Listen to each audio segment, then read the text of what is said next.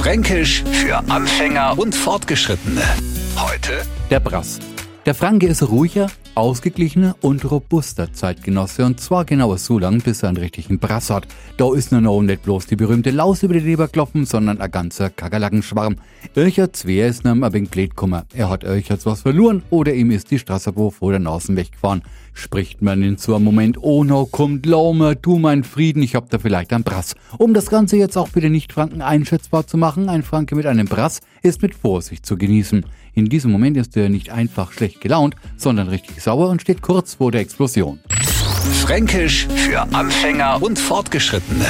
Morgen früh eine neue Ausgabe. Und alle Folgen als Podcast auf radiof.de. Die heutige Episode wurde präsentiert von Obst Kraus. Ihr wünscht euch leckeres, frisches Obst an eurem Arbeitsplatz? Obst Kraus liefert in Nürnberg, Fürth und Erlangen. Obst-Kraus.de